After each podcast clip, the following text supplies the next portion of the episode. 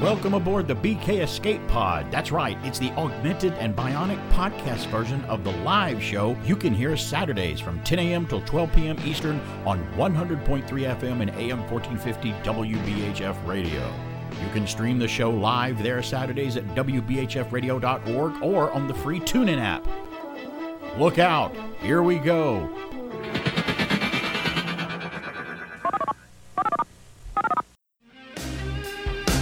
Don't you hate it when the headphones are missing? I was looking for them, too, earlier. Yeah. Because you're looking for them now. Someone stole the good headphones. I don't know. And I got two rants. Where's the darn beacon? I mean, oh, there it is. Oh, where's the darn headphones? Yeah, clean that up from aliens. One little word in there. In the pipe, 5 by 5. There's one word there that I could say on the last station I was on, but I don't think I can maybe always get away with it here on this station. Good. Hey, it's BK on the air here on AM 1450 and 100.3 FM WBHF. I usually start off sometimes every Saturday morning with at least the past several weeks. I don't think I did one last week, but on a rant or something like that. But today I'm going to start off with something a little different. Today, and I understand you got a rant later. I do. Whenever you want to fit it in. It is sort of up this show's alley. Good. And it's about Hollywood, right? It is about Hollywood. Good. Well, that is kind of up the alley here. But today's my only show that I have before Thanksgiving. I'm not a weekday show. I'm a weekend show every Saturday. So anything happens the following week, I have to squeeze it in like Christmas or Halloween or whatever, unless our Halloween show falls on a Halloween day, which was great this year. We did a good job, and it was so fun. Today is kind of the Thanksgiving show today, and I want to talk about maybe start off the show with something positive about stuff that I am thankful for. After our first break, we will hear from Pat McCormick and the Golden Age of TV today, so I'll let you know about that. Coming up as usual on the show, and Alan is here with me. Thankful. I'm thankful for a lot of things. Let me just go a few. You might mirror some of the same things I'm going to say. Sure. Because we have a lot of things in common. And we're both positive people. Yes, we are, and some people hate that. And I'm thankful for that. Some people hate it. And if you were a Debbie Downer, I don't think I'd like you. And you know, the only thing that's bad about me that's maybe not positive, and I shouldn't feel that way, is part of me is happy that I make them mad. that I'm so upbeat all the time. I'm like, that really sticks in your craw. I'm sorry. Same way too. Shh, don't tell anyone. Nobody listens to the show, so that's fine. You can say it on the show. Nobody listens. So if you'd have said it on your show, that'd have been different.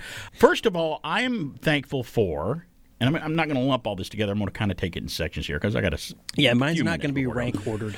I'm thankful for my health because I'm into my 50s now, and somebody just had a birthday this week and turned the big Hawaii 5-0. Apparently, I'm in my 50s now too. You are. Or is it like when it's the new decade starts? You're not really in your 50s till you're 51. Technically, yes. This is my last year. Well, guess what? We're not going to think about it that way. You're in your 50s. I'm 50, so we're just going to do that. No, it's fine. I'm 50. I have my health. Now, do I have some issues that I have to watch out for? Yes, everybody does. I've got some. Well, you're not. I got a couple of things. 15. No, and I'm not in super duper perfect, cloned from a perfect species in health. No, I'm not. But I'm happy for my health, and I'm here. I'm doing pretty good when it comes to that. I don't smoke. I never have smoked. Mm-hmm. And when I say I don't smoke or drink. I might have drank a little years ago, but I was a social kind of drinker where I'm like, oh, everybody else is doing it. I'll have a sip of something. I just figured out that it's just you either are something or you're not, and I just wasn't one. I mean, right. Do I hate it? No, I don't hate it, but I found out that I don't need it, and something less that I have to buy. So I don't have to spend any money for it. But you're not one of those people that decides, well, I don't need it, you don't either. No, I don't do that. No. I don't do that. So. Neither do I. So I don't do it. And I've never even had, and I'll admit this on the air because it's absolutely true, I have never, ever ingested an illegal drug in my life. I haven't even plenty smoked. Of legal ones. But. I haven't even, yeah, prescription drugs, yeah, but not abused. But I've not even smoked any of the, I've never smoked. Well, your chance is coming up here pretty soon. I've never, yeah, well, yeah. Might I in the future? I don't know.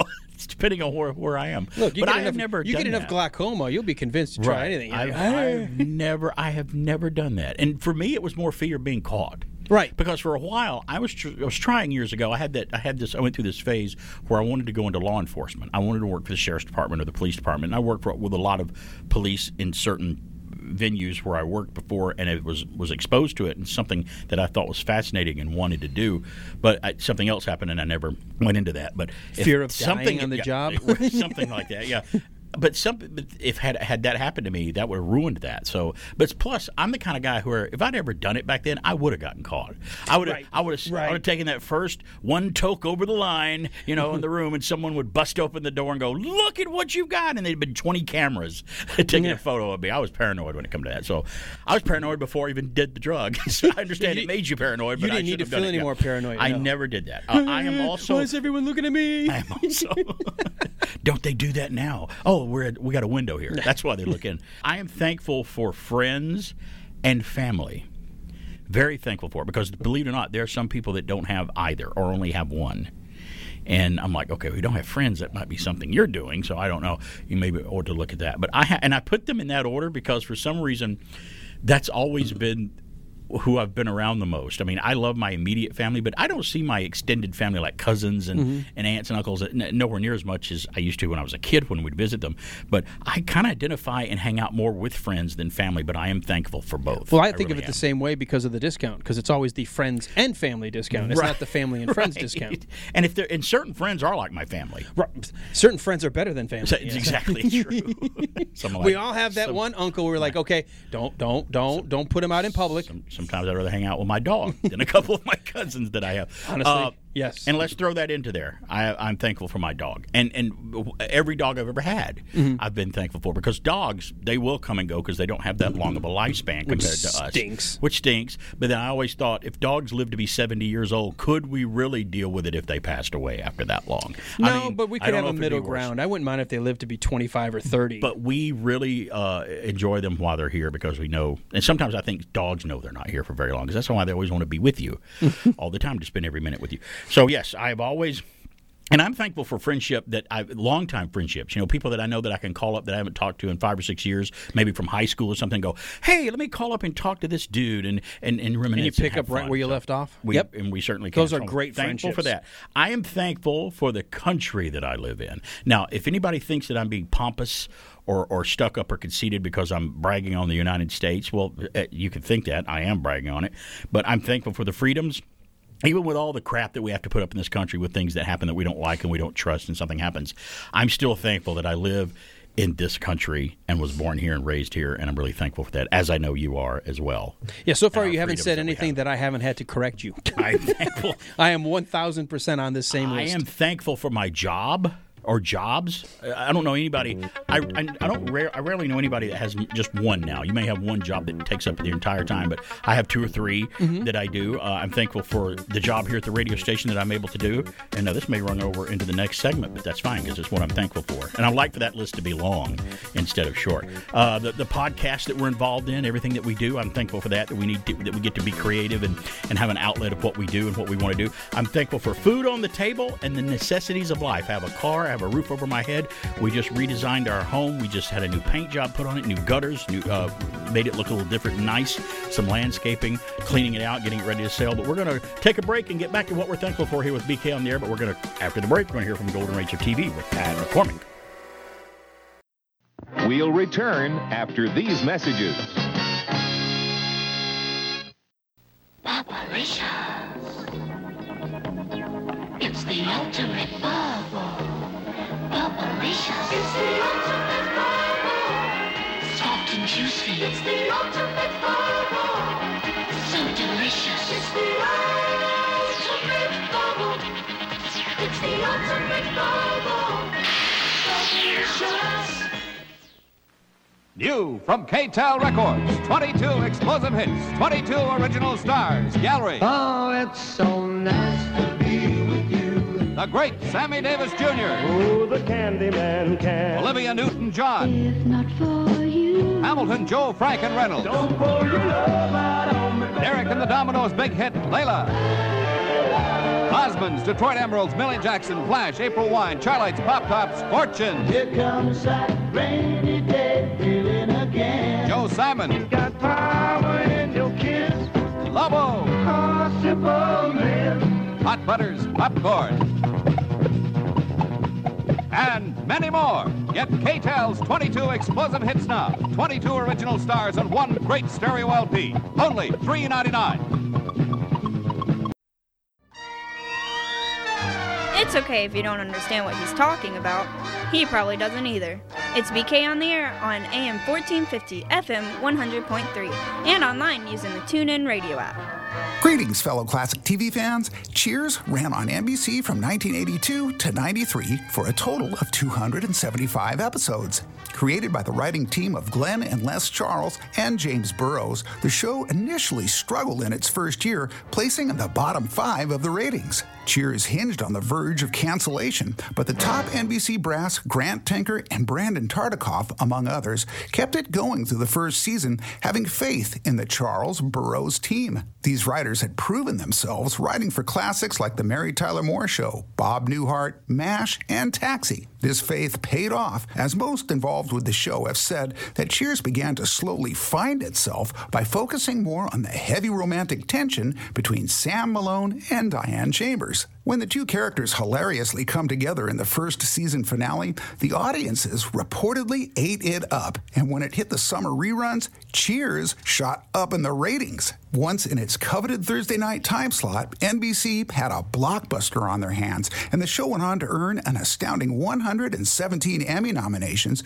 with 28 wins during its run. Every single member of the main cast at one time or another had been nominated for their roles. Winners included Danson and Long, Woody Harrelson, Bebe Neuwirth, Kirstie Alley, Rhea Perlman, and even John Cleese as a guest star. Kelsey Grammer won his Emmys on the highly successful spin-off, Frasier. And as for Golden Globes, it also received 32 nominations and 6 wins. Holding a spot in the top 10 for 8 of its 11 seasons, it's estimated that up to 40% of the nation tuned in for the final episode. As such, it's easy to see why most polls agree Cheers was absolutely one of the greatest TV shows of all time. This is Pat McCormick with your retro TV trivia from the Golden Age of TV. You can also find me on YouTube and Facebook at Golden Age of TV and on Twitter at Golden Age of TV1. And now back to BK on the Air. Thank you, Pat, for that trip into the Golden Age of TV. I know one thing that Pat's very thankful for, and I know that he can be thankful for this, is none of those fires out there affected him and on his property out in California back a few months ago, which is good. Let's get back to some more things that I'm thankful for. This is my kind of my Thanksgiving message, Thanksgiving show, since Thanksgiving's coming up next week.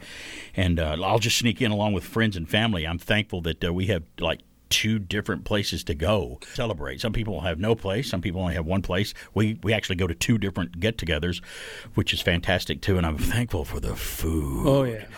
Oh, my goodness, the food. Now, I guess I should wedge in on your list because I've agreed with absolutely everything. There's been no reason for me to say anything otherwise, but I do have 4 daughters, 2 from my first marriage and 2 that call me dad from marriage 2. What about the 5th one in Indiana that sends you the letters? Nobody knows about that. So, actually, it's the noise in the attic you hear. Oh, so what's wrong with the puppy downstairs? There's another one that I didn't know about. Okay. It walks funny with no hands and feet. Sorry. There's chain noises. But, no, seriously, I do want to do it. If they're listening or if there's out there, kids drive you nuts. They do. They'll drive you nuts because they're kids. I would know. I have a great group of girls, and I love them. So, thankful for them. And like you said, that falls under the banner of family, which is perfectly. And you can... point them out separately, which is fine, put a spotlight on them. But, all of those things that I mentioned, that's what I'm thankful for. I am thankful for all that. And when I talk about having the necessities of life, you and I are pretty responsible. I don't think we spend willy-nilly, if I can use an old term. Just spend money like they're not going to print any more of it. Like my dad used to say, spend money like it's going out of style. That's a phrase. Charge things on charge cards that you can't pay for. Spending money like it's burning a hole in your pocket. That's right. You gotta, you would mess up a free lunch. Yeah. I had a friend back when we got out of high school who obtained something new when he got out of high school. He obtained a credit card. Mm-hmm. He never had one before. And after probably just about a year or two, I visited him again, and he told me, like, man, I'm in such debt. I'm like, what do you mean? You just got out of high school? You've only been out of high school like 4 or 5 years and been working. What do you mean you're in debt? Yeah. He goes, I got $35,000 worth of credit card debt. I'm like, 35? You say grand? $35,000? I said, well, what? Where? And I looked around where he was. I'm like, well, where is it? Right. Why are you in debt? Because I at don't least see show me the car. Toys you bought. I don't see. Yeah, I don't see any pool table. I don't see any electronics. I don't see an airplane. I don't see a hang glider. I don't. No, see... and back then probably like a house. Right. I don't see. Yeah, or a small one. Yeah. I don't see any of these things. What's going on? He's like, man, I was just living off of it and just doing stuff and taking trips and stuff like that. I'm like, my goodness. You know, I didn't do that, but I got maybe what I would consider a little out of control with the wine, because you've got to do that to learn from it. So, but I didn't get in trouble, didn't file for bankruptcy or anything. I paid it. Mm-hmm. It was painful, but you know, it wasn't that much, but it was more than I felt comfortable that it should be, and I paid it off. And since then, which was many years ago, I've never done it again, and I've always been responsible. So you and I should be at least thankful that we're, and this is not conceited, this is just something that I'm thankful for. I'm thankful that we're responsible, and we were taught, you know, what to do and things like that. And you were always taught by your parents what to do, but sometimes you have to make the mistake yourself to learn it yourself. Mm-hmm. That's just the truth with kids. That's just a circle that goes around. You're a parent now, and you're like, I'm trying to teach these kids how not to. Wait a minute, I did the same thing. Well, now I sound like my parents, and that's the way it is. It really is the sometimes way it is. The lessons you learn the best are the ones you learn the hardest. Well, and I'm thankful for all that, and like I say, I'm really, really thankful that we're here at WBHF and get to do what we get to do. We get to do a lot of cool, interesting things. By the way, coming up soon, you'll be able to hear on the station, WBHF, you'll hear another partnership that we made with here at WBHF with the Grand Theater next door. And we recorded War of the Worlds for Halloween, which was aired on our Halloween night and one night here at WBHF, and it was like a Halloween-type show, very fun show to do. We just got done with The Christmas Carol by Dickens, and it's The Christmas Carol radio version adapted by Orson Welles. He adapted a lot of classic stories for radio, which meant he had to chop them down to about 40 minutes long, and he did A Christmas Carol that way, too. And we just got through recording that, or I recorded my parts this week. So that will be airing sometime coming up on WBHF. I'm sure we'll let everybody know when that is. And special thanks to Christy Montgomery of the Grand Theater and the folks at the Grand.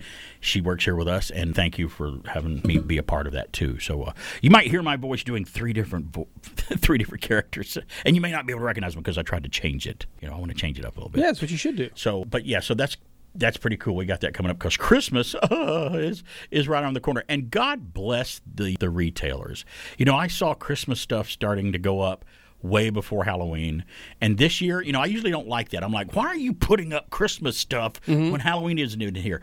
I'm lifting that little thing this year because I know that they're desperate. They're in bad shape due to what's going on this year. And if they want to start it early, God bless us, everyone, for doing that. Let them do it. You know, I've been... Because they need it. I've never understood people who get bent out of shape over people saying things like Merry Christmas or, you know, whatever. I mean, it's the most innocuous thing in the world. I mean, if you don't believe in it, how is it hurting you if somebody wishes you something good? Right. And so, and they're not. And when it comes to be honest, they're not sitting there going, "I want to make this guy mad. I'm going to say Merry Christmas," and that's going to really tick you off. No, I've always been like, well, you know what? If setting up the twinkling lights and the decorations and the trees a little early, just to kind of spread even just a little cheer. Hey, go for it. I mean, I'm all for it. You know, I love Christmas anyway. You do love Christmas. Anybody that has a Christmas tree in every room of their house, they must love it a little bit. Just a little bit. And leave it up until January. Is the one in the bathroom have an air freshener on it? Well, that's a different kind of tree. Is it a pine scent? It's a pine scent. I've got one dangling from my rearview mirror. So... You know what I've always wanted to do? I've always wanted to do the upside-down tree mounted on the ceiling. Have you seen those? I've seen those. Those are just kind of cool, and it's a gimmick, I know, but I think it's really neat. That's funny. And anything you can do to change it up a little bit is great. But no, I'm lifting my hey, don't put your Christmas stuff up till after Thanksgiving. I'm lifting it this year because I know what they're going through. Up in North Georgia has several areas where they have the outlet malls where things are supposedly a little cheaper at these outlet places, but we all know they aren't. Because when I went up there, I'm like, this is not a outlet discount price for really, these outlet shoes. Means something crazy? Different to them. No, outlet just means they're out there. But you're right. That's exactly what it means. Outlet. But you know, God bless them. They had their Christmas decorations up when I drove through North Georgia back before Halloween, and I'm like, why do they have their? Oh, I understand now. Yeah. I got mad for a second, and then I caught myself, and I'm like, no, it's okay. Let them put their Christmas decorations up. So.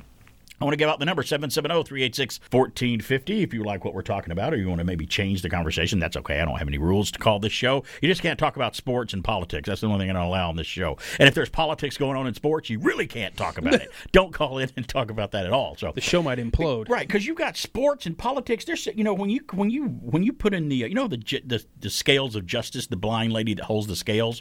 When you have those balancing scales, imagine them in your head right now, and you put all the radio shows and the talk shows about politics and sports and everything on this side, and all the geeky TV and movie and comic book and stupid things that I talk about on this side. Which one weighs more? I mean, come on. Yeah, it's the other side. Someone's got their thumb on the scale. It's a big fat thumb. Too, yeah, so, big one. Big toe. So, sorry, I didn't mean to bring up feet. Sorry, Sergeant Hulk. Sergeant Hulk's big toe.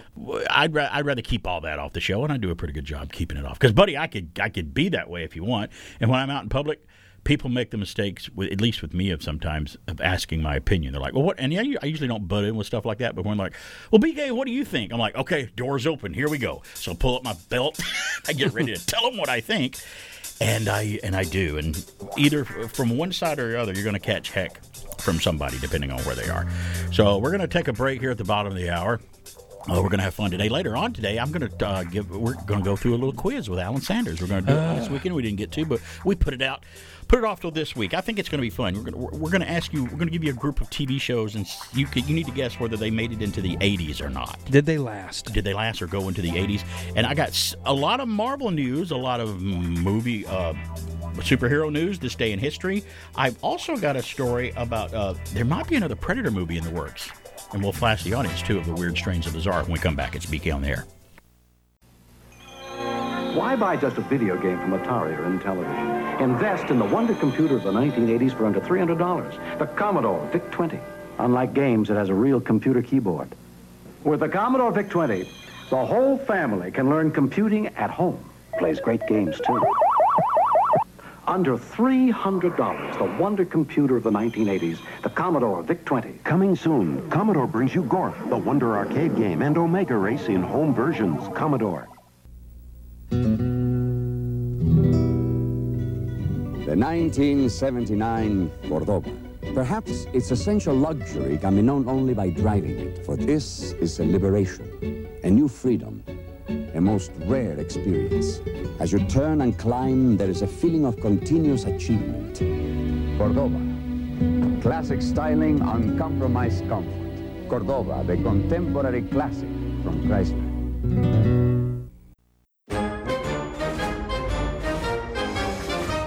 Hi, I'm Captain America, and I'm here to talk to you about one of the most important weapons in any soldier's arsenal, math. As a soldier and as an Avenger, I've seen some pretty exciting things. But you know what's really exciting? Reading.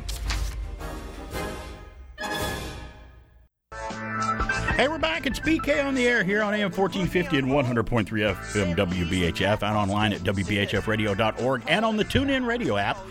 You can hear us anywhere. Take us with you like a little, you know, like put us in your pocket on your cell phone or your little tablet or mobile device, and you can take us anywhere in the entire galaxy. That's so awesome. Universe. If you have a signal. Yes. You have to have a signal, you know, to be able to do that. Hey, it's time that we... Oh, my goodness, we're going to flash the audience of the news, the weird, the strange, and the bizarre. And I should get the list out here, right, if we're going to do them. I'm so prepared on this show. I got the first news. From UPI, a British magician broke a Guinness World Record when he performed 20 magic tricks in just 3 minutes. Well, that's not too impressive, is it? 20 magic tricks in 3 minutes? Oh, sorry, he was underwater. Oh, when he was doing it. There you go. Martin Rees of Hertfordshire, England, plunged into the pool in the underwater stage at Pinewood Studios in Iver Heath, England. That's where he did it, and performed 20 magic tricks in 3 minutes, beating the previous record by 7 tricks. Guinness said Rees's successful attempt was the first time the record had been broken in more than 10 years. Rees previously broke Guinness records for most cards identified in 1 minute It's a trick. Most magic tricks performed in a single skydive. So this guy's really into this stuff. Wow. Most magic tricks performed blindfolded in 1 minute, and most magic tricks performed in a wind tunnel in 3 minutes. Jeez. Wait a minute. Could you imagine doing a card trick in a wind tunnel? Pick a card. What cards? They're all gone. Oh, we're going to play 52 card pickup. That's impossible. Oh my goodness! So there, wow. So yeah, there's the that guy's really challenging himself to do magic, to be magical. That's crazy. All right, guess what? I've got the next news. Put your glasses on over there. Stop it! Sorry. I'll punch you right in your soft spot, which is everywhere. You're 50 now. We'll all right, from the UPI, an Indonesian man turned an unusual bit of property damage into a fortune when he sold the meteorite that crashed through his roof for over $1 million. You know, Indiana Sean, our resident rock expert on the show, an Indiana Jones fan, would love this story, and the people at the Tellus might enjoy this one, too. And he's young enough that he's going to be able to have fun with it. Joshua Hutagalung, age 33, said he was working outside his home in Sumatra when the meteorite crashed through the roof of the house and landed outside. Hutagalung posted a video on Facebook showing the spot where the metallic object had crashed through his tin roof. The 4.5-pound chunk of CM1/2 carbonaceous crondite, a very rare variety of meteorite, was valued at $1.85 million. Wow. The only way it would be more expensive is if it was made from kryptonite. I would have let it even hit my car. I could have bought a new one. Especially the vehicles we drive. Yeah. With $1.8 million, I could buy maybe two. Do you know how much the meteor would be worth that hit my house and messed it up? However much it cost to fix my house. That's how much the meteor would be worth, because that's what I'd have to pay. He said he did not disclose the amount that he was paid for the meteorite, but indicated it was over $1 million. He said the money would allow his family to expand, and also he plans to donate some of it to the building of a local church. See, why can't it happen to us? The meteorite that hits us would be worth nothing. In fact, they would have to owe something. I'd actually be hospitalized and then end up having bills to pay. We move into a new house. The things you and I find in the basement would be gross, not worth anything. That's the problem. See, we can't do that. If we walked along the beach with a metal detector, we'd find a horseshoe. You know, we're like, how'd a horseshoe get on the beach? Where's the horses at? You know, look, my metal detector found something. It's a popped Coke can. It's a pop top from the 70s from a Coke can. Look, so that never happened to us. This is archaic, right? Didn't they say if you bury it long enough in the sand, it's worth a fortune? Yeah. Find somebody to pay that for it. Yeah. I got the next news. Who knows? Maybe even you would be worth something. I doubt that. Unless it was by the pound, it would be different. From UPI. Oh, another world record. Guinness World Record marked Wednesday's Guinness World Records Day by announcing 3 new records set by players for the Harlem Globetrotters. They're still making records. Guess where that took place? Where did that one take place? Emerson, Georgia, right here in Cartersville. This record did? Yes. Wow, I didn't know they were in town. That was in our news today. Were you not listening to our news? No, I don't listen to it all the time. Did you not listen to our news? I didn't listen to it all the time. No, I only listen sometimes. But that was the one time I wasn't listening. There you go. I usually listen.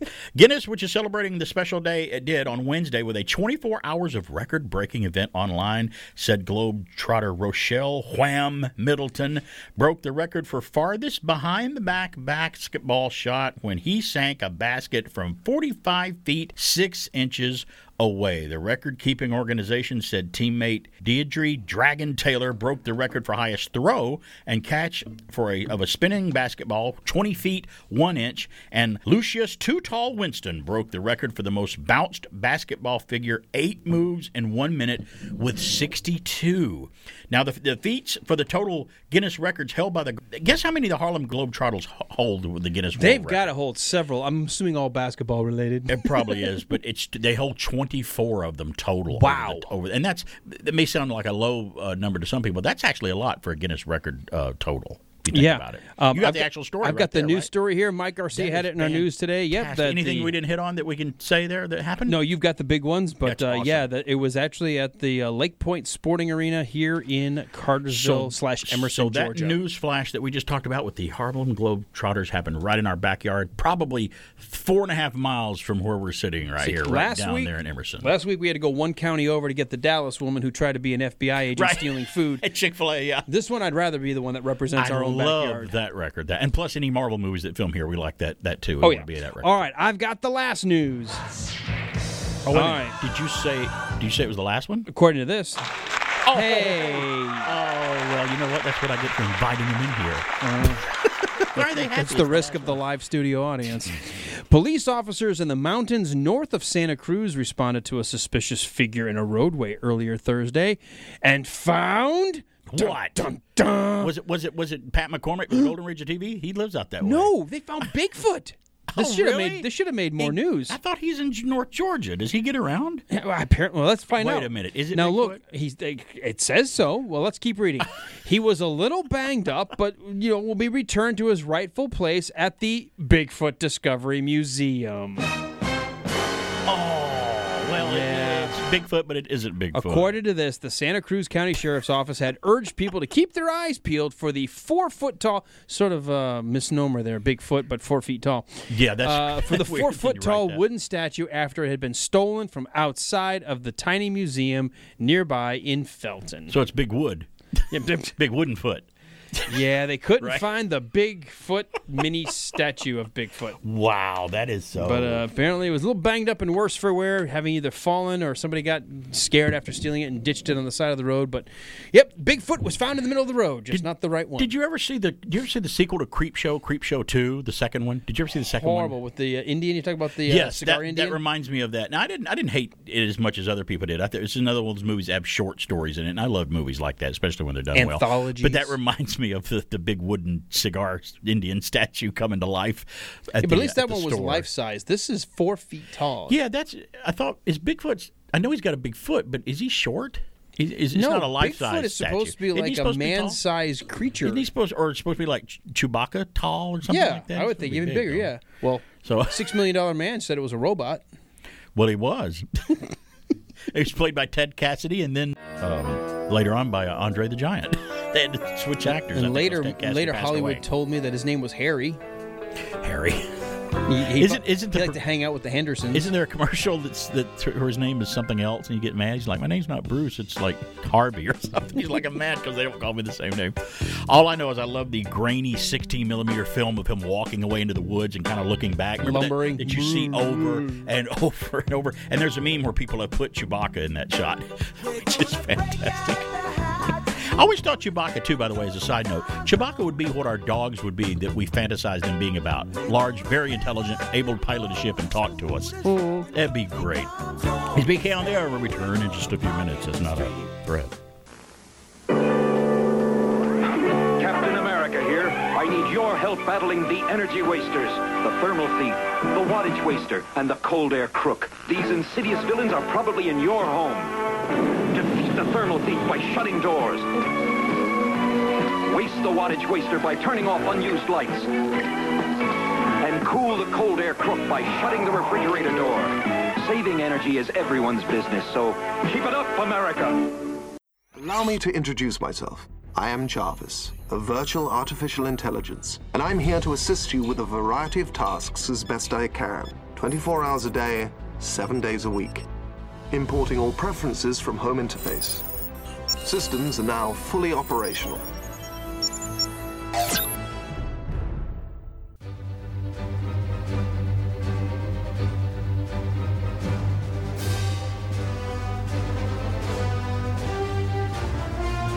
Boy, when I hear this music, I get excited, especially when I was in the theater, didn't you? Mm-hmm. When that logo comes up and that music blares out by Michael Giacchino, you know that you're in the getting ready to get a good film.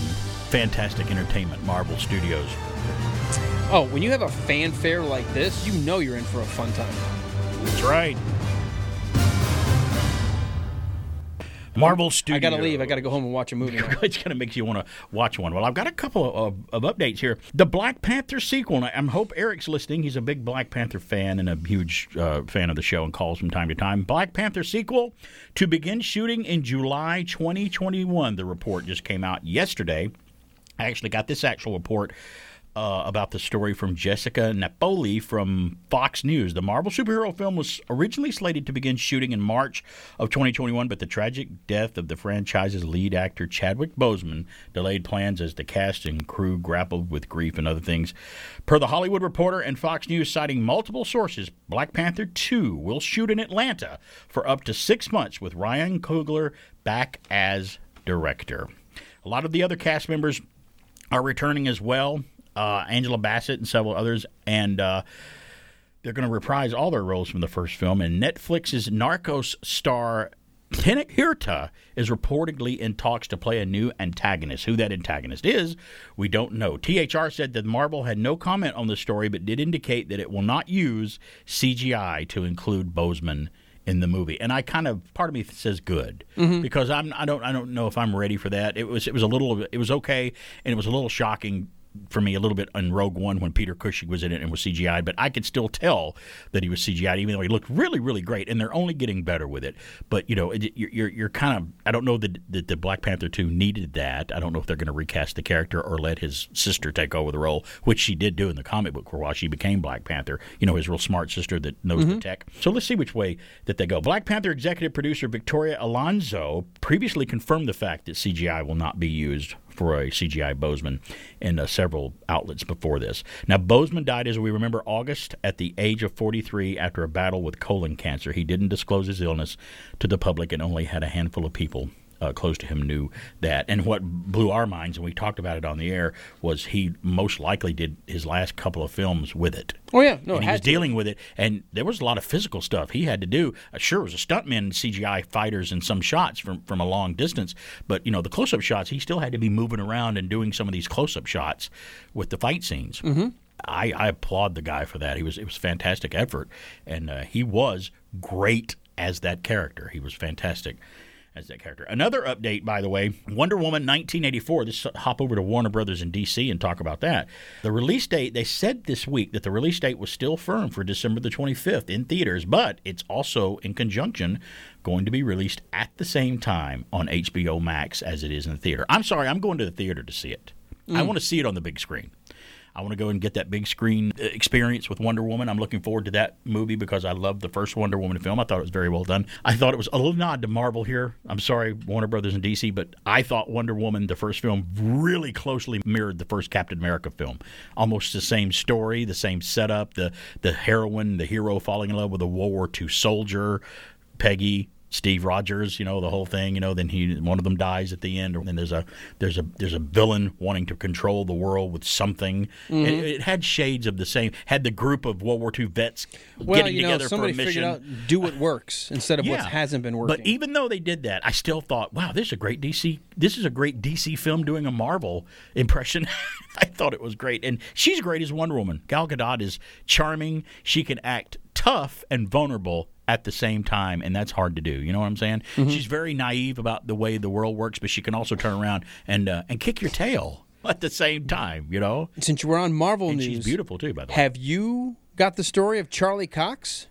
No. Is there breaking? Did I miss Charlie Cox? I read yesterday that there is now definitive talks to have Charlie Cox transition his Daredevil character over to the MCU, not just on TV, Netflix, but bring Daredevil. Because let's make it clear, he is in the MCU. The TV shows were set in the same universe, and they're technically yes, but in terms of in the theaters and the movies, so they haven't said solo Daredevil movie. They're saying maybe he's appearing in one of the films. They just don't know yet which way it's going to go. Just that they're in confirmed talks.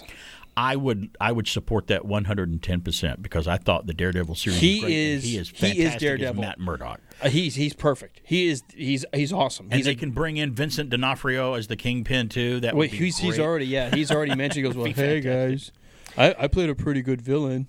I mean, I know I was doing my best Brian Dennehy impression in Jurassic World, but he was too. He was just like, he reminded me of Brian Dennehy watching Jurassic World. That was great. I've liked D'Onofrio since Full Metal Jacket, to be quite honest, when he was Private Pyle.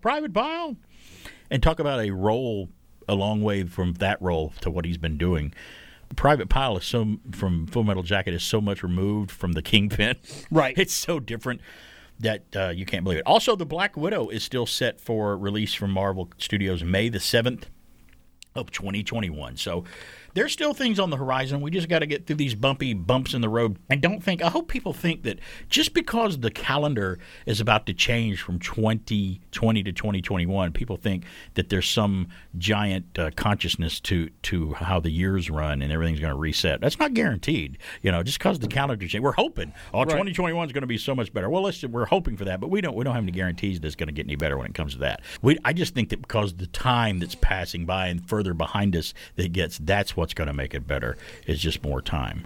because I've heard that theaters are in very bad shape right now. And oh, yeah. Of course they are. Of course they are. And AMC came out with an official statement this week about the Wonder Woman being on HBO Max and in the theaters. They supported it. They're like, well, we understand what Warner Brothers is trying to do, and it's okay, so we support that. And I'm sure that's their official stance, but behind closed doors, they're like, oh, no, why do they do that? Just release it in a theater for like a month and then release it on HBO Max. Why can't you do that? And I'm wondering, why wouldn't you do that? Because if you're going to see it on HBO Max, make them wait a month. Maybe that would be a way to at least get them in the theaters first. This is almost kind of cutting the theater's throat, doing it at the same time. This is the studio saying, we got to make our money back from everything we spent making this movie. So we better get as much into it as possible. And if we can sell it for $19 or $29 a pop on HBO Max. I'm not going to do. No, not unless I charge admission. I'll bring my kids over and say, okay, everybody give me $5. Now, there's a movie out right now with Liam Neeson. I can't remember the name of it. I had to look it up on the NCG app. Mrs. BK. Honest Criminal. She went to see it last night. She goes, I'm going to a movie. I'm bored. I know you're working, so I need to go do something. I'm like, knock yourself out. Go to a movie. So she went to see it. Said it was pretty good. She says it's kind of similar to the Taken thing. It's the characters he's been playing. He's more of a bank robber that's got a conscience or whatever, right. And he's trying to do it. But he's really I mean, you know what? Like Kevin Pate said earlier this week when we talked about it, he said, you know what? I would go see Liam Neeson in that kind of character role 100 times because he does it so well. Why not? I mean, we accepted, the guys as James Bond. We know what to expect from James Bond, so why not watch and say, hey, I'll watch this James Bond. I know James Bond's going to get out of it at the end. I know that the last set where the villain is going to get blown all to heck, usually at the end every time. And yet we still go see it knowing it's going to happen. Yet we sit there watching it going, oh, my goodness, is James going to die here? Will he die? That's like the whole time we're going to watch the Obi-Wan prequel series on Disney+. I'm like, Obi-Wan's in a tough spot. I wonder if he's going to make it out alive. Because we know he will. It's just, hey, surround it with other characters that we care about. Hey, that we hope nothing happens to. You can get real silly with the whole Ben Kenobi thing, but guess what? They could kill him and have a clone come back. They could do just about anything at this point. And you know what? With some of the... I mean, we've established that clones were part of the Clone War. This may spill over into the next next hour as we nostalgic geekiness right along here. I cannot say enough good things about The Mandalorian. I have not watched the latest one that came out this past Friday last night. I haven't been able to chance. I got home late last night, couldn't watch it, and I had to get into bed so I can get my big butt up here, this morning to bring you coffee. And then I stayed up. I do have a purpose here, but yeah, I didn't get to watch it yet. But I'm up to the point where I think it's the third one where they get attacked by the spiders in the ice cave. That's the last one I saw. Oh, did you hear the controversy though with that one? There's a controversy with that episode of The Mandalorian. Is it stupid controversy? Of course. Okay, it goes along with what was going to be my mini rant of wokeness. Well, start us with that, and we'll do that after the top of the hour. What is the stupid controversy? The controversy was, how can you make light of the Baby Yoda eating this woman's eggs? Shut the front door. You got to be kidding me. I am not kidding you. They're like, how is that funny? They made a point of saying she had to get to this planet to birth her eggs, that these were the surviving embryos. It's like, she's a tadpole creature laying eggs. We eat eggs every single day. It's a show. It's a TV show. And it was funny to watch this kid who's like, food. I almost had to edit myself because I said to you got to be kidding me. I almost said the line from The Thing. You gotta be kidding me. I couldn't believe. Really? No, I had not heard that. People were upset. Like, why is that funny? That's not funny. It's not funny at all. I feel like quoting that woman from Jaws. Yes, it is. It's not funny. It's not funny at all. Eating someone's eggs. That's just wrong. That's what I'm going to tell someone. And I don't like to impose. You know where the wokeness comes in? Do you know how many people that can't have children and they're now watching this kid eat someone's fertilized eggs? I'm not kidding. That reminds me of that video I sent you for Halloween about all the guy shows up in all these costumes. All the costume shows up, and the woke couple complained about every costume that showed up because it was terrible. Wokeness. Sorry, you're wrong about that. That's my rant, people. Wokeness in Hollywood. Listen for Alan's rant when we come back, too. And we're going to talk about John Williams got another reward, too. Did you hear about that? We'll have that, too. Stand by to receive our transmission. I got a bad feeling about this. Welcome back to the show. Alan Sanders is here with me today. We're having a good time. There's no channel Star Wars today, and I want to get back to talking about The Mandalorian and a couple other things that are sort of Star Wars related. But you have a mini kind of a rant wanted to talk about that involved Hollywood, and you told me about it before we went on the air. And I said, I didn't really have a rant today. I talked about what I was thankful for, but go tell us what this rant is about. So this started with a news story I just happened to come across from across the pond. There's a new movie coming out. It's going to be called Music, and there is a person behind it who cast an actress. Okay. Now the sounds okay so far. The woman behind it, her name is Sia or Sia. I don't know. She's British. It's from across the pond.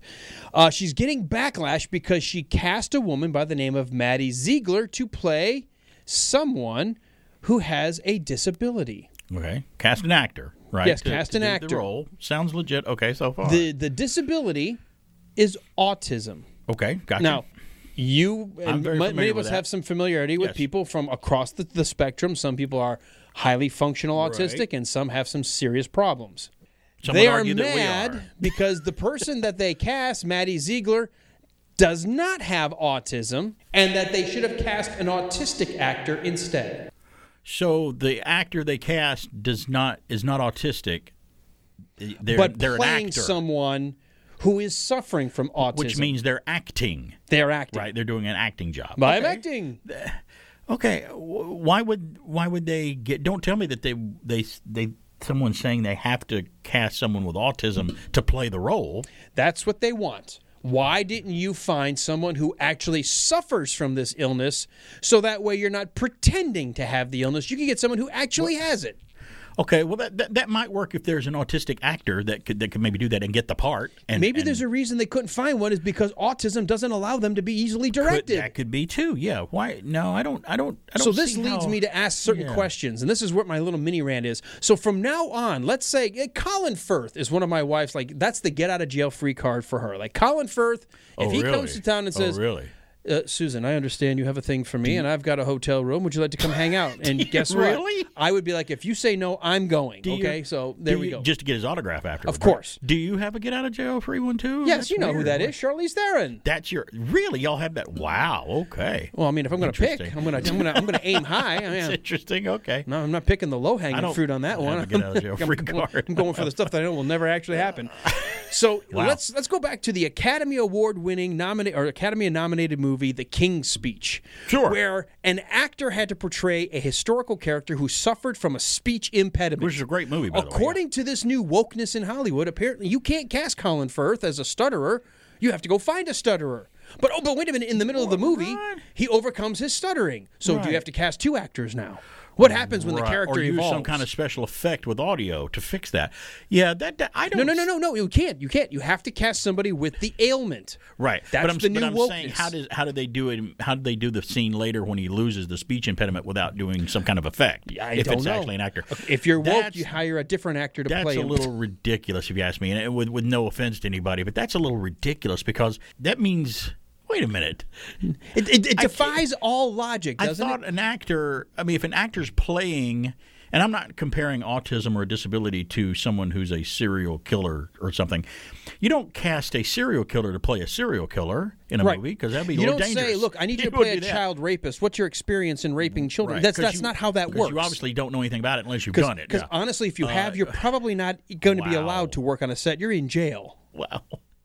How do they cast a character like the Mandalorian then, since there's no such thing as a Mandalorian? And how can you be one if you haven't been one?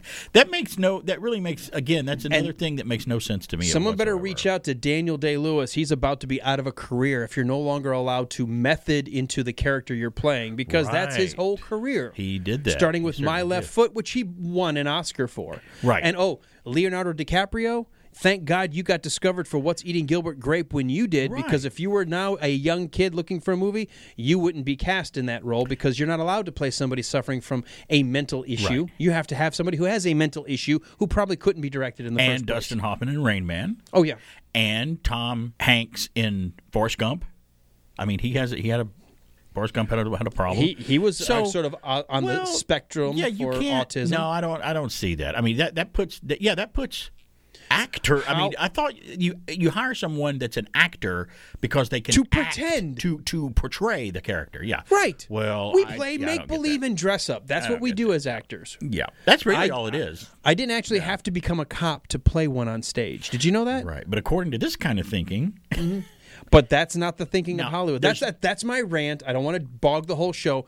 But understandable. That wokeness needs to go away because that's just dumb. Now actors sometimes hang out with people who have the problem or ride. Like if you're going to play a cop, you go hang out with cops see how it's how it is. That's called the method movement, where you try to mimic or live the lifestyle so you'll be able to more accurately portray it. Or research the part. Yeah, there you go.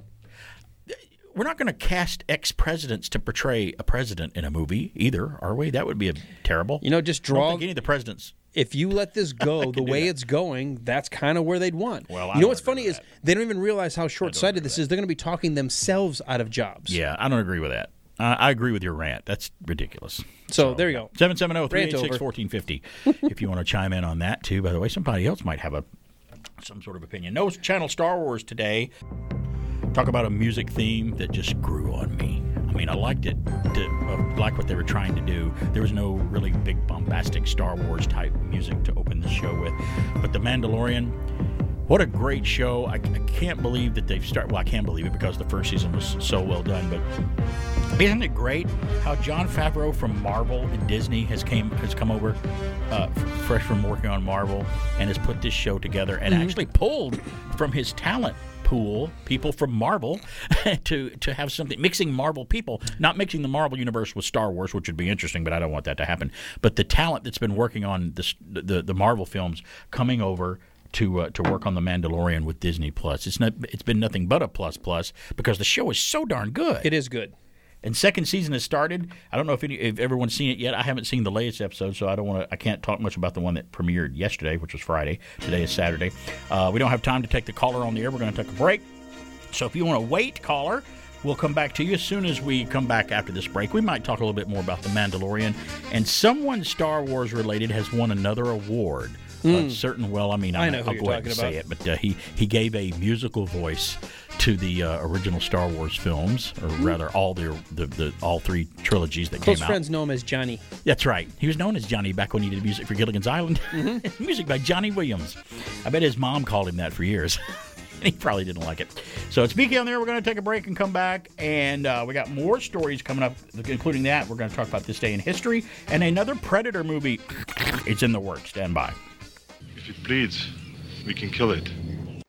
This portion of the show is being brought to you by Honest Ed's Used Cars, where every car we sell is backed by an ironclad guarantee that is so complete and comprehensive that we really don't see any need to put it in writing. And remember Honest Ed's motto, if any used car dealer anywhere in the country says he can sell you the same car cheaper than we will, then he's even a bigger liar than I am. Boy, did I have a dream. You always do, Paul. This time, I was an astronaut. I was. You know what my rocket was made of? A husk of corn. A husk of corn? And when I landed on the moon, the husk opened and out came... Pulse Toasties. Dream paper. Those Post Toasties were so crackling with fresh corn flavor, I invited the moon people to have some. Boy, what a dream. Andy, are you down to earth? Yeah, ain't be. You know, these Post Toasties are real good anywhere. Oh, a microphony. And a phony at the mic. Get whoa! There. Use Gritto, radio friends. The soap that gives your hands that dishpan look. How will the old man know you've been working if your hands don't have that dishpan look? Put a box of Gritto in a glass of water, then listen to it fizz. Remember, Gritto, spelled sideways, is Atragurgur. Hey, we're back. It's BK on the air here, watching a train go by here in downtown Cartersville, which is always great when we're trying to record something in the other studio. Well, at least this one's rolling slow. They always build train stations right beside radio stations. Actually, this is the one that's backing up. It came through earlier. Watch him. He's going to stop and then go by. He's going to go forward again. Let's go to the phones because somebody's on the line now. They tried to call earlier and see if this is someone checking with us. This is BK on the air. Hey, who's this? Hey, this is BR, BK. Hey, BR. I love people with initials. Isn't it fun? Absolutely. And it's the first two letters of Brian. Anyway, but back on Alan's rant, it was something that I remember a great friend of mine said, in this era, and common sense is an endangered species. Isn't it? And it has been for years, hasn't it, unfortunately? Yeah. And, it's getting worse and worse and more prolific. And you know what? It's not really – it's something that it can be taught, but it's more from experience than anything else. And something else is falling by the wayside too. Repeating the same something else is happening. Repeating the same mistakes and not learning from what you did wrong the first time. How can – I've always been great at making mistakes, but I always, like Alan, I make new ones and I learn from the old ones and I try not to repeat them again. Well, you know, again, the old adage, if you don't know your history, you're doomed and bound to repeat it. What's the worst thing you ever did that you can tell on the air that you learned from that you never did again? You got something you can tell me? I said, do what to my grandfather when I was 9 years old. When he hollered at me, and I'll put it this way, I relearned sir and ma'am quick, fast. Yeah, exactly. Yeah. You learn respect. And there's a whole other issue today about people that like, oh, you can't spank someone's bottom. That's terrible. Well, you know what? Well, my bottom was spanked growing up, and I grew up a pretty darn good guy when it comes to respecting people. I'm just so proud I didn't say, huh? You know, would that have been worse? I might not have been on the phone with you now. Oh, that meant you weren't listening to him is what that meant. Exactly. You're exactly right, buddy. Thanks for calling and checking in. Appreciate it. All right, bye-bye. So there is people out there that do remember that and know that. So the worst thing I ever did once, like he was talking, I asked him, so I'll ask myself that. We transferred to another school once, and I hated it. I did not like moving as a kid because I made friends. You know, my mom got divorced, and it was the classic story of growing up in different places. We didn't have the home like the Waltons or Little House on the Prairie. We didn't have that family home that stayed with us for 100 years that everyone lived in. But we transferred to a new school, and I didn't want to go to that school that Monday. School was starting. I'd just been ripped out of my old school, missed my friends. It was, you know, junior high school. I think it was 5th or 6th grade, maybe 7th. And my mom goes, get ready. You're going to school today. It's first day of school at your new school. I said, no, I don't want to go. She's like, you're getting ready for school. You're going to school. And I went into a rage. And I was already mad because my parents had split up and I missed my dad and everything. And I looked my mom square in the eye and I looked at her and I pointed my finger at her. And I said, I am not going to that. And the word I used started with an F. Mm-hmm. And you probably know what I'm talking about. School. I said that to my mom. I saw a flash. I sat there, and after I said it, I saw a there was just this flash. And after I regained consciousness, it got up off the floor, I went on to school.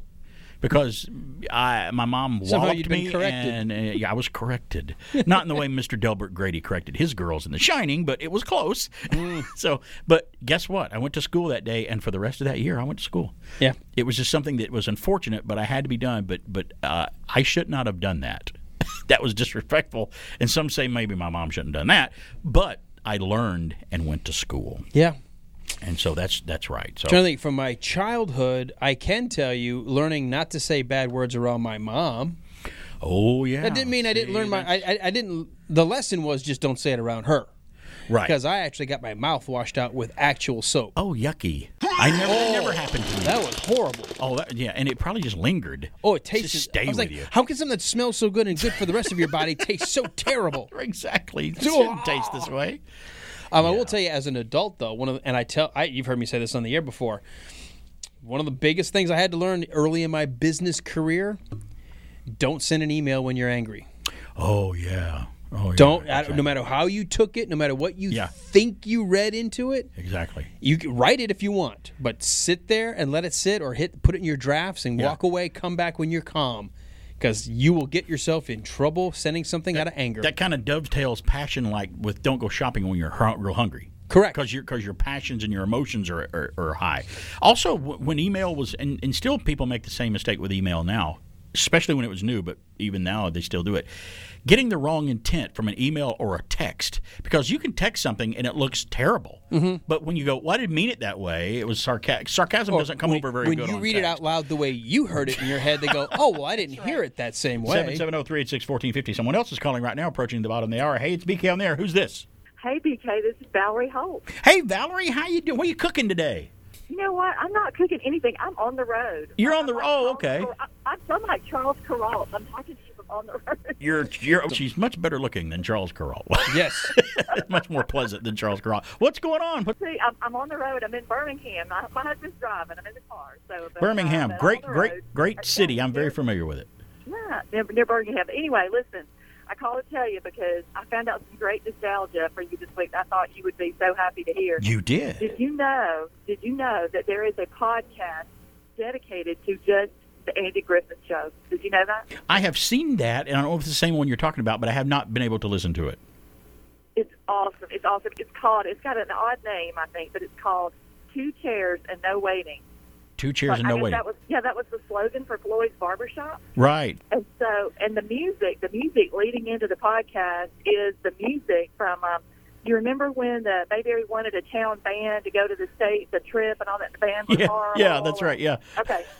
Use that. The horrible band music is the intro music to the podcast. Oh, that's great. That's one I'll give a listen to because I'm always looking for a new podcast to listen to. That sounds great. Yeah. So anyway, just an FYI for you. Y'all have a good weekend. Talk to you later, Valerie. Bye. And I'm a big fan of The Andy Griffith Show, so that'd be great to check that out. I'm always looking for podcasts, to check out. Well, by the way, speaking of podcasts, Podcast Magazine does a Hot 50 Countdown every month. And guess what? BK on the Air made the November spot. Number 46, well, they made their way to the chart in October, and apparently they plan to stay. It's BK on the Air, hosted by Barry King. Barry is the retro geek of nostalgia and fun. The show airs live on Saturday mornings and is said to bring that cartoons and cereal fun feeling back to Saturday mornings. You can watch films for years on videotape. Back in the day when videotape was new in the 80s, you can actually get a movie that you love on this tape format and put it in this machine and play it and watch it and then record on it. That was big to us back in the 80s. We thought VCRs were incredible, and they were. Everything that's new technology-wise, when you remember it for the first time, even kids today who have the smart watches and smartphones and stuff, that's going to be old later to them, but now it's new to them, but later on it's going to be old to their kids when they get older. When we were growing up, VCRs were awesome. I couldn't believe that we had a piece of technology where we could actually, I can own a movie. And it's good that we have a magazine, a kind of an online magazine that's dedicated to podcasts, because I can take this show and turn it into a podcast. I kind of cheat because other guys like Alan and these other folks, they actually do a separate podcast, which is a lot of work, especially when you're examining a movie 1 minute at a time. We've noticed, you found out how much work it really is, but it's fun. It's a lot of work. But it's a lot of work, and the wives really love it when the wives work on it. They find it to be a glorious passion. You don't have another woman, you have another podcast. It's terrible. And you have another woman. Her name's Podcast. And you have sports, too, so that's a double whammy that you takes time away from you as well as sports. Podcast Magazine voting for the Hot 50. Not that we're sexy. It's just that it's the Hot 50 that people love, and I'm glad to be on the list. I do have a story about a Star Wars music composer. There's only a certain amount that you can choose from there, but you probably know who I'm talking about, who received an award for his work in music, which is great, and he's actually one of our favorite composers of all time. And we'll have This Day in History coming up, and I'm going to kind of focus on 1970 today for part of our This Day in History. Oh, do we have a quiz too? Yeah, we have a quiz coming up later on. Maybe we're gonna have time. Bottom part. Yeah, if we don't have time for the quiz, that's okay. No, we can do the quiz. We'll do the quiz in honor of your birthday this week. That'll be your birthday gift is to have a quiz. You're making this way too much about the fact that I turned 50. Well, you did. There may be proud of ulterior motives underneath all this. You turned 50, really? There we go. That's what it is. You did. Your birthday. Can I tell you? Birthday was November 18th. For those folks who didn't know this, you knew this because you saw it. My wife got some software, aged me, de-aged her in the same picture, then posted it and said, who knew turning 50 would be so bad? And do you realize how many people thought that was a real picture? But who told you that they messed with it? Who you were like, I noticed. Well, you came at it very cautious, like, did somebody do something with that picture? Because I stare at your mug every Saturday for 4 hours every Saturday morning when I come in, and I know what you look like. My wife, she's just awesome. You know what? It was bad enough she made you look like that, but she de-aged her. And that made it look worse. Like I was robbing the cradle. Sorry, it's BK on the Air. We got some of that when we come back. Stay tuned. My name is Mr. Bubble. Let me show you tons of fun. You can be a bubble with Mr. Bubble. You can have some bubble too with Mr. Bubble. Or be a bobblehead with Mr. Bubble. I'm safe and gentle, and I make getting clean almost as much fun as getting dirty. Have a tub of fun with Mr. Bubble. He makes getting clean almost as much fun as getting dirty. Mr. Bubble. The following program is brought to you in living color on WBHF. You are listening to BK on the Air on AM 1450, FM 100.3, and online on the TuneIn radio app. Now, back to a guy who'll make you feel really young, mostly because he's so old. It's BK on the Air. I'm old, but somebody else is catching up with me, though. Hey. Aren't you? I'm in the same decade now. It's good. But you know what? I'm going to continue to let you lead the way. Well, you know what? I'll gladly lead the way. It's just like my loving wife, who is always going to be older than me, hun. You have that too. Mine is as well. Yeah, I'm not supposed to say that. A whole 5 months older than me. But that's, you know, still what? Older though. Doesn't matter. Guess what? When July 15 comes around, she's a year older than me. Oh yeah. And I let everybody know. I'm not listening to the show until you said that right then. Yeah, well, after what she pulled on me, after what she did. Really? Were you about to say that you can do this after what she pulled on you? Yeah, that doesn't work. You know that, right? The number of people who were like, who finally, when she posted the real picture, she go, oh, my God, okay, thank you. I was going to say something, but I thought, well, 2020 has been a rough year. Maybe Alan's been under a lot of strain. I was going to say something. We thought Alan was sick or something. We don't know what was wrong. Well, let's just be honest. If you and I did the same thing with a photo of them, would it come out the same as we? No, in fact, there'd be an opening from 7 to 10. There'd be no Guardians of Saturday morning. My show would be 5 hours long. No, there would be nobody to fill it. So, yeah, this day in history, let's talk about this today, November 21st, this day in history.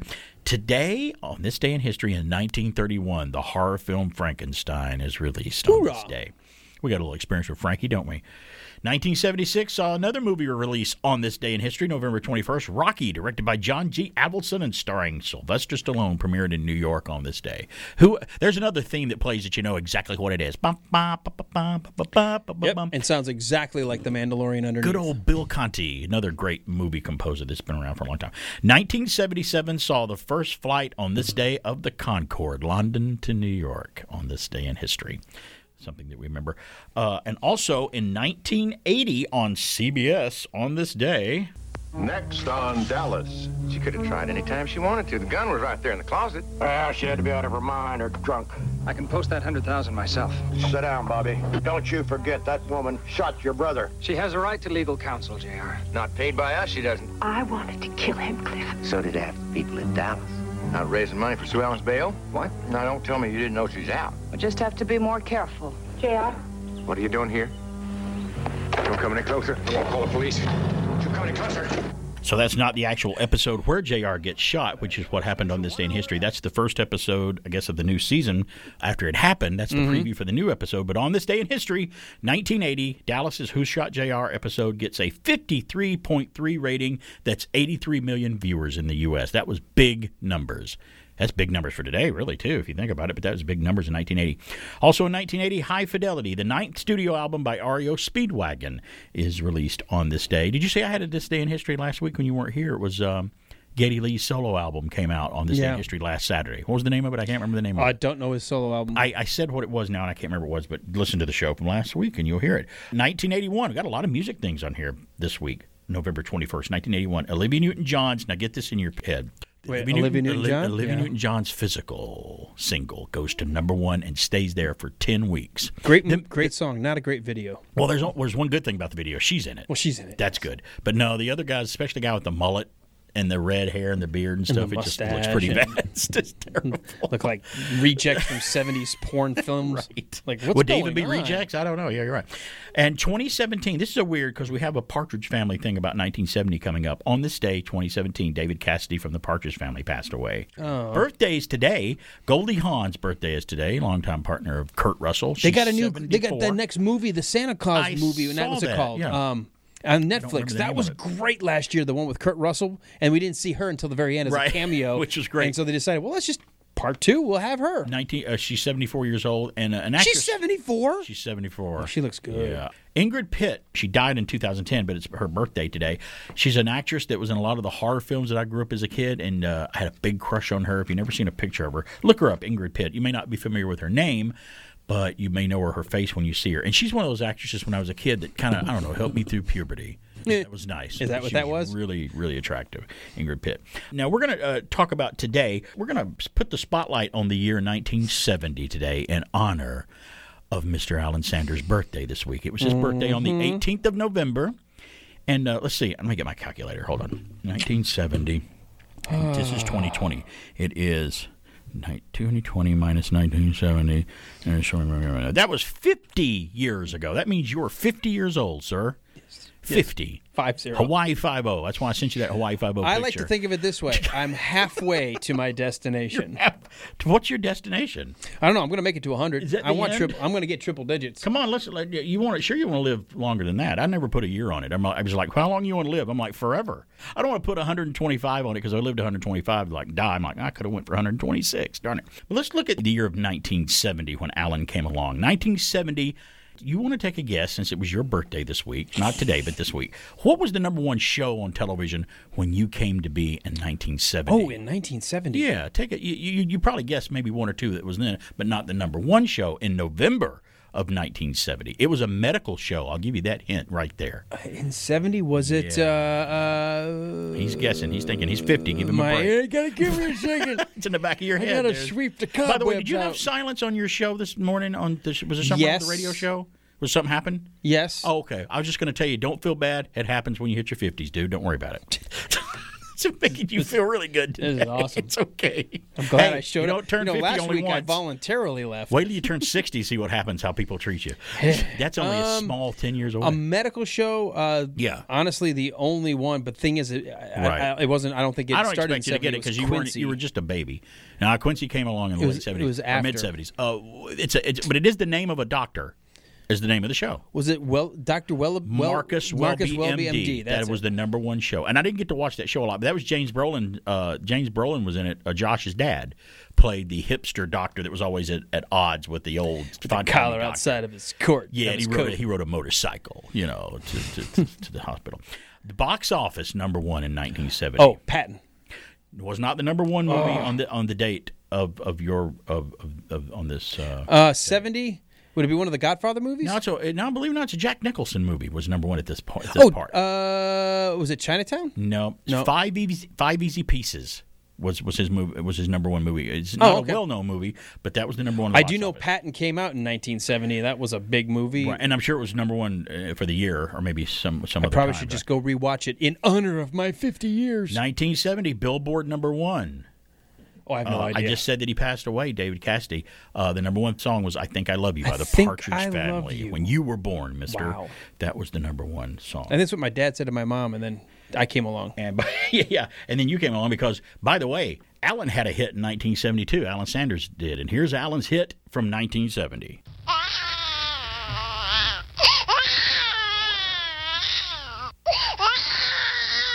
Really mad about something there on that recording session. That's what most press conferences sound like to me now. Funny. So that's what Alan sounded like in 1970. Hey, let's go through some of how much things cost the year you were born, 1970. Okay. The cost of a new home. These are average costs, by the way. All these is not every home. Want to take a guess at it? I'm going to say it's something stupid like $20,000. You're pretty close. $26,600. Yeah, average cost of a new home in 1970.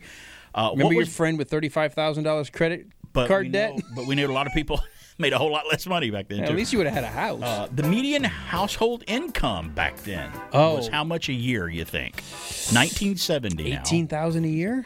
No, it was $8,734. That was the median. Wow. Believe it or not. Cost of a first-class postage stamp in 1970? Got a guess? A nickel. You're close. It's 6 cents. 6 cents. We have a 6 cents. Cost of a gallon of regular gas in 1970? Ooh, like 23 cents a gallon? You're really close on all these. 36 cents. 36, okay. Cost of a dozen eggs in 1970, the year you were born. What do you think? Not even a dollar, like 75 cents. 62 cents. And cost of a gallon of milk? Probably right at a dollar. $1.15. Man, you were good on all those. You sure you weren't paying attention? Were your little baby crying? We'll return after these announcements. Harvey, want anything special for your birthday? Just a decent cup of coffee. You're kidding. I'm serious. Honey, your coffee's undrinkable. That's pretty harsh. Well, so's your coffee. The girls down at the office make better coffee on their hot plates. Well, see you later. And he didn't even kiss me goodbye. If I could just make a decent cup of coffee, I could relax. So, relax. Why don't you try Instant Folgers? Tastes good as fresh perked. Good as fresh perked? I'll surprise Harvey for his birthday tonight. Hey, great coffee. It's Instant Folgers. Doesn't it taste good as fresh perked? Better. Better than those girls make at the office? Honey, their coffee can't hold a candle to yours. Instant Folgers taste good as fresh perked. Try it. Thursday on Hawaii Five-0. It's my daughter. Kidnapping? Your father's right. Is it a kidnapping or a runaway? Then on Barnaby Jones, is J.R.'s friend a murderer? I didn't mean to kill her. Get in, J.R. Hawaii Five-0, then Barnaby Jones, Thursday at 9, 8 Central and Mountain. Tomorrow on CBS. Hey, we're back. It's Weekend on the Air here, having a good time, creeping up to the top of the hour and the end of the show. Can't believe this goes by too fast, man. Way too fast. A couple of things left over from this day in history, or this day, by the way. Today is National Gingerbread Cookie Day. Nothing wrong with a good gingerbread cookie. There's no excuse not to have a nice gingerbread cookie. I just like the flavored ginger, period, the spice. I love anything ginger is cool. I even prefer ginger over Marianne in Gilligan's Island. You know, Marianne's fine too. You know, it's no big deal. It just depends on what you want for the evening, and which is fun. Yeah, was it? What's the desired outcome? Ginger's the girl you want to go out with. Marianne's the girl you marry to take home to meet your parents. Right. Today is, believe it or not, National Stuffing Day. Is today. Nothing wrong with stuffing. Saturday before, which is totally different than dressing. Whatever. So that's very true, and that's a food talk discussion, is it not? Well, guess what time it is? We couldn't do it this last week because you had to leave, but today we can do it. It's Alan quiz time. Oh, no. For your birthday. No, it's fun. We have these quizzes on MeTV, gives us these quizzes, and we have such a good time with them. And I think people listen to the show and take the quiz with us, so I think that's more of what's fun. Now, it's a simple question to you, Alan. Okay. Listeners out there, you can play along, by the way. Score yourself as we go along, because I'll give you the answer after he guesses. Was this television show on in 1980? Just tell us. Doesn't matter when it started. Into the 80s. Yeah, did this show creep its way into the 1980s or not? We'll name a popular TV show. All you have to do is say or guess whether it aired original episodes in the year 1980. There's a dozen of them. I'm going to tell you right now, I will not do as well as you did. I was just because I wasted a lot of time as a kid getting off of school and watching TV constantly, wasting my time. This is where that 3 or 4 years difference really plays a lot into it, because I wasn't watching much TV until I was in my 80s. You were going out and playing and doing stuff, which I should have done, and doing sports and stuff, but I didn't do that. Number one, Happy Days. Did Happy Days creep into the 70s? We know it started in the 70s, but did it creep into the 80s? Yes or no, Happy Days? I'm going to say no. All right, everybody out there got the question? You're going to say no. That is incorrect. Happy Days did run till 1984. Oh, my God. Long past its usefulness because Fonzie became a school professor. He ditched the leather jacket. It just should not have gone on any further. Richie left. You know, it just wasn't a good show. So I was thinking that Joni Loves Chachi turned into the 80s, but I didn't think. Oh, my goodness. So I already have failed. Number two. You got 11 more to go. Sorry. Number two, Cheers, where everyone knows your name. Oh, Cheers was in the 80s, yes. Okay, Cheers. No. Is incorrect. It premiered in 1982. Oh, you didn't tell me that. You said it did the show last into the 80s, well, but you didn't mean... Okay, we'll take that one away from you then. So, it could be a show that if it didn't start in the 70s... Right. Instead of two wrong, you just got one wrong. Okay. I'm wrong, but I misunderstood the rules. Late Night with David Letterman. That continued into the 80s. You're incorrect. Late Night premiered in 1982. Oh, dear Lord. Gotta get that...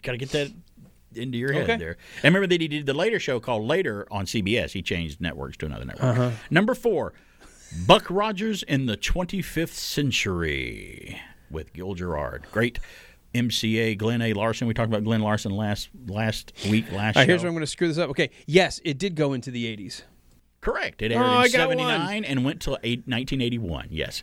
The Facts of Life. I'm going to say yes, it went into the 80s. You are correct. It kicked off in 1979 and went into the 80s. You are correct. On PBS, The Joy of Painting with Bob Ross. Remember the Yes, it went into the 80s. That he made? It went into the 80s. Okay. Incorrect. He and His Happy Little Trees premiered in 1983. They didn't start till the 80s. 1983. Hippie dude, Bob painting with the curly hair. And... Yeah, with the curly hair. That's right. No. It started in 1983. Wow. MASH. MASH continued MASH on CBS. Because it ended right in 1980. Actually ended in 83. Oh, yes. 83. So in the 80s, you're right about that. Number eight, The Waltons. That place that I always wanted my house to be was the Waltons. Now I can't imagine it survived into the 80s, but now I've been wrong about everything else. But I'm going to say no. Now he's just going to doubt himself. I'm going to say no. You're going to say no. That is incorrect. The Waltons did start in the 70s, and it was another show that outlived its usefulness. So when it was in the 80s, when did it go off the air? It didn't give the end. It didn't give the end one here. How do we know that they're not lying to us? Well, I know in my head. I need an audit. I don't believe the vote. The audit. The Incredible Hulk with David Banner and Bill Bixby and Lou Ferrigno. I say it lasted into the 80s. You say yes. Yes. You're correct. It ran from 77 to 82. Some of these I didn't remember they went that far into the 80s. They seemed more of a 70s show. You're right. The show that spun off from Carol Burnett, Mama's Family. Remember that show? Yes. With Vicki Lawrence? Vicki Lawrence, yes. Yes or no? Did it survive and go into the 80s? Yes. Yes or no? Although it's probably going to be no because it started in the 80s. No, it started in the 80s, 1983. See, this is just... Yeah, it's a cruel one, isn't it? It is. How about the female detective team, Cagney and Lacey? Remember Cagney and Lacey? Yes, that survived. Well, you know what? Wait a minute. Hold on a minute. I'm going to say yes. He's going to say yes. Incorrect. It premiered in 1981. It was already in the 80s. It was never in the 70s. This is an interesting little test. Oh, here's a great one. WKRP in Cincinnati. Well, I'm going to say yes again. You'd be right on that because it started in 78 and went till 82. I couldn't imagine it'd be four no's in a row. All right, sitcom that I never watched. Full House. No. You're correct. It didn't premiere until 1987. We're getting on up there in the 80s there. I knew that was a late 80s. How about a MASH spinoff, a drama spinoff with Pernell Roberts from Bonanza, Trapper John, M.D.? Yes or no on the 80s on that show? Yes. Oh, he's getting that weird look on his face. Correct. It began in 1979. Boy, you came right into the under the wire on that one. I had to remember when did he leave the show. And okay. Hawaii Five-0. Oh, there's a number 5-0 again. That keeps popping up everywhere. 50, 5-0. Funny how that works. I'm going to say no. You are incorrect. Hawaii Five-0 ran from 1968 to 1980. It was a long-running cop show. It lasted into the first year of the 80s. Huh? And I'm watching it again, and it's a great show. I'm really just rediscovering Hawaii Five-0. I'm not rediscovering it because I never watched it as a kid. Now I'm watching it. We still got more questions? Yes, got a few more. Jeopardy. Alex Trebek just passed away, so they threw Jeopardy in here. How about Jeopardy? No. He's thinking. Well, you're correct. It aired from 1964 to 1979, but it also went from 1984 to present, so it was two different incarnations. So you got the cop show, NBC, Hill Street Blues. Yes. Which was another Mike Post and Pete Carpenter music theme. Yes on Hill Street Blues. Incorrect. It premiered in 1981. I knew Hill Street Blues was not a... let's go with another detective. This is Jim Rockford. At the tone, leave your name and number. I'll get back to you. Did it last to the 80s? I'm going to say yes. Rockford Files. Yes. Correct. Just one episode aired in January of 1980, which was the finale of the show. Wow. So, all right, you want to know how you did? No. You sure? Did I get like six? Not even six right. I didn't get half right. It rates you as you got 9 out of 18. It says, well... Oh, I got half. Okay. It says, well, phooey, that was tough. Better luck next time. But that's okay. All Hong Kong phooey. Being as you didn't watch TV all the time, that's not a bad... Honestly, all those shows, I recognize the names, but I saw them, I think, all in just about reruns. I mean, MASH may have watched live because I remember the finale. That was a big thing. I never watched Rockford Files live. Right. Like when it first aired, it was always reruns. A lot of those shows I didn't watch unless they were reruns, and so I just did horrible. Let me squeeze this in because we're going to run out of time. Star Wars and Superman music composer John Williams was awarded the Royal Philharmonic Society Gold Medal this week. Won another award. I didn't know he didn't have it already. He composed iconic scores for the film, including Star Wars, Superman, Schindler's List, and many more. He won the coveted award at the 2020 Royal Philharmonic Society Awards for introducing millions to orchestral music. He certainly introduced it to me as a kid. The RPS Gold Medal is one of the highest honors in music, recognizing outstanding musicmanship since 1870. He said, quote, "To receive this award is beyond any expectation I could possibly have. For any composer to be able to devote his or her life entirely to the composition of music is very fortunate indeed." Jaws director Steven Spielberg also said, quote, "John, you have brought the classical idiom to young people all over the world through your scores and through your classical training and your classical sensibilities. You are in the DNA of the music culture of today." What no other better way to put it. That was a great way to quote where he stands in music. Star Wars, the soundtrack to Star Wars was what made me discover classical music. It made me love film score, but after hearing that double record set from Star Wars as a kid, I went back and started listening to Holt's The Planets, Beethoven, Tchaikovsky, other things that granted sounded like movie music, like a lot of Beethoven's ballets and stuff, and Nutcracker, Swan Lake. I can put it all right back at John Williams' feet for doing that, and he's responsible for bringing big orchestra sound music back to movies in the 70s. When I was a kid, my earliest memories of the first soundtrack somebody ever bought me, it was a Christmas gift, was the cassette tape of the soundtrack to Close Encounters. Wow, so that's a John Williams score. Yeah. Now, my dad, we had bought him the Star Wars double album that we used to listen to, but my first soundtrack was Close Encounters. Wow, and your dad appreciated the Star Wars music from John Williams. He would. That is great. I don't think he ever listened to it much. I listened to it a whole lot. You adopted the copy, right? Well, and it wasn't like I picked it out. My mom, I remember going shopping with her to look for it. That was like the big thing. She was like, I think your dad would like this. But your dad obviously probably really did like Jerry Goldsmith's Patton score, though. Oh, he had. Which was fantastic. On album, and listened to it all. I used to listen to it all the time, too. John Williams, fantastic. I mean, talk about the story. We can go through, and we've done it before. We talked about music composers, Star Wars, Superman, Indiana Jones, all the Harry Potter films. I told you, when you guys go back down to Universal Studios in Orlando, you'll notice that it's the John Williams park, too, because themes are playing. E.T., The Ride, all of his music is playing everywhere, and it's fantastic. So congratulations to John Williams, well-deserved. Excellent. Another great Saturday in the books here with BK on the Air. Thank you, buddy, for being here with me and having a good time with me. I'm glad I could make it to the end. Happy Thanksgiving to everybody. Yeah, you're 50, and I'm glad. I'm happy 4 years ahead of you. Happy Thanksgiving. I'm so thankful you keep bringing up I'm 50. I'm thankful, too. We'll be here next week, I hope. Many of our contestants are chosen from the studio audience, so if you'd like to be one, write us and close a self-addressed stamped envelope and mail to Tickets. Match Game 73, CBS Television City, 7800 Beverly Boulevard, Los Angeles, California, 90036.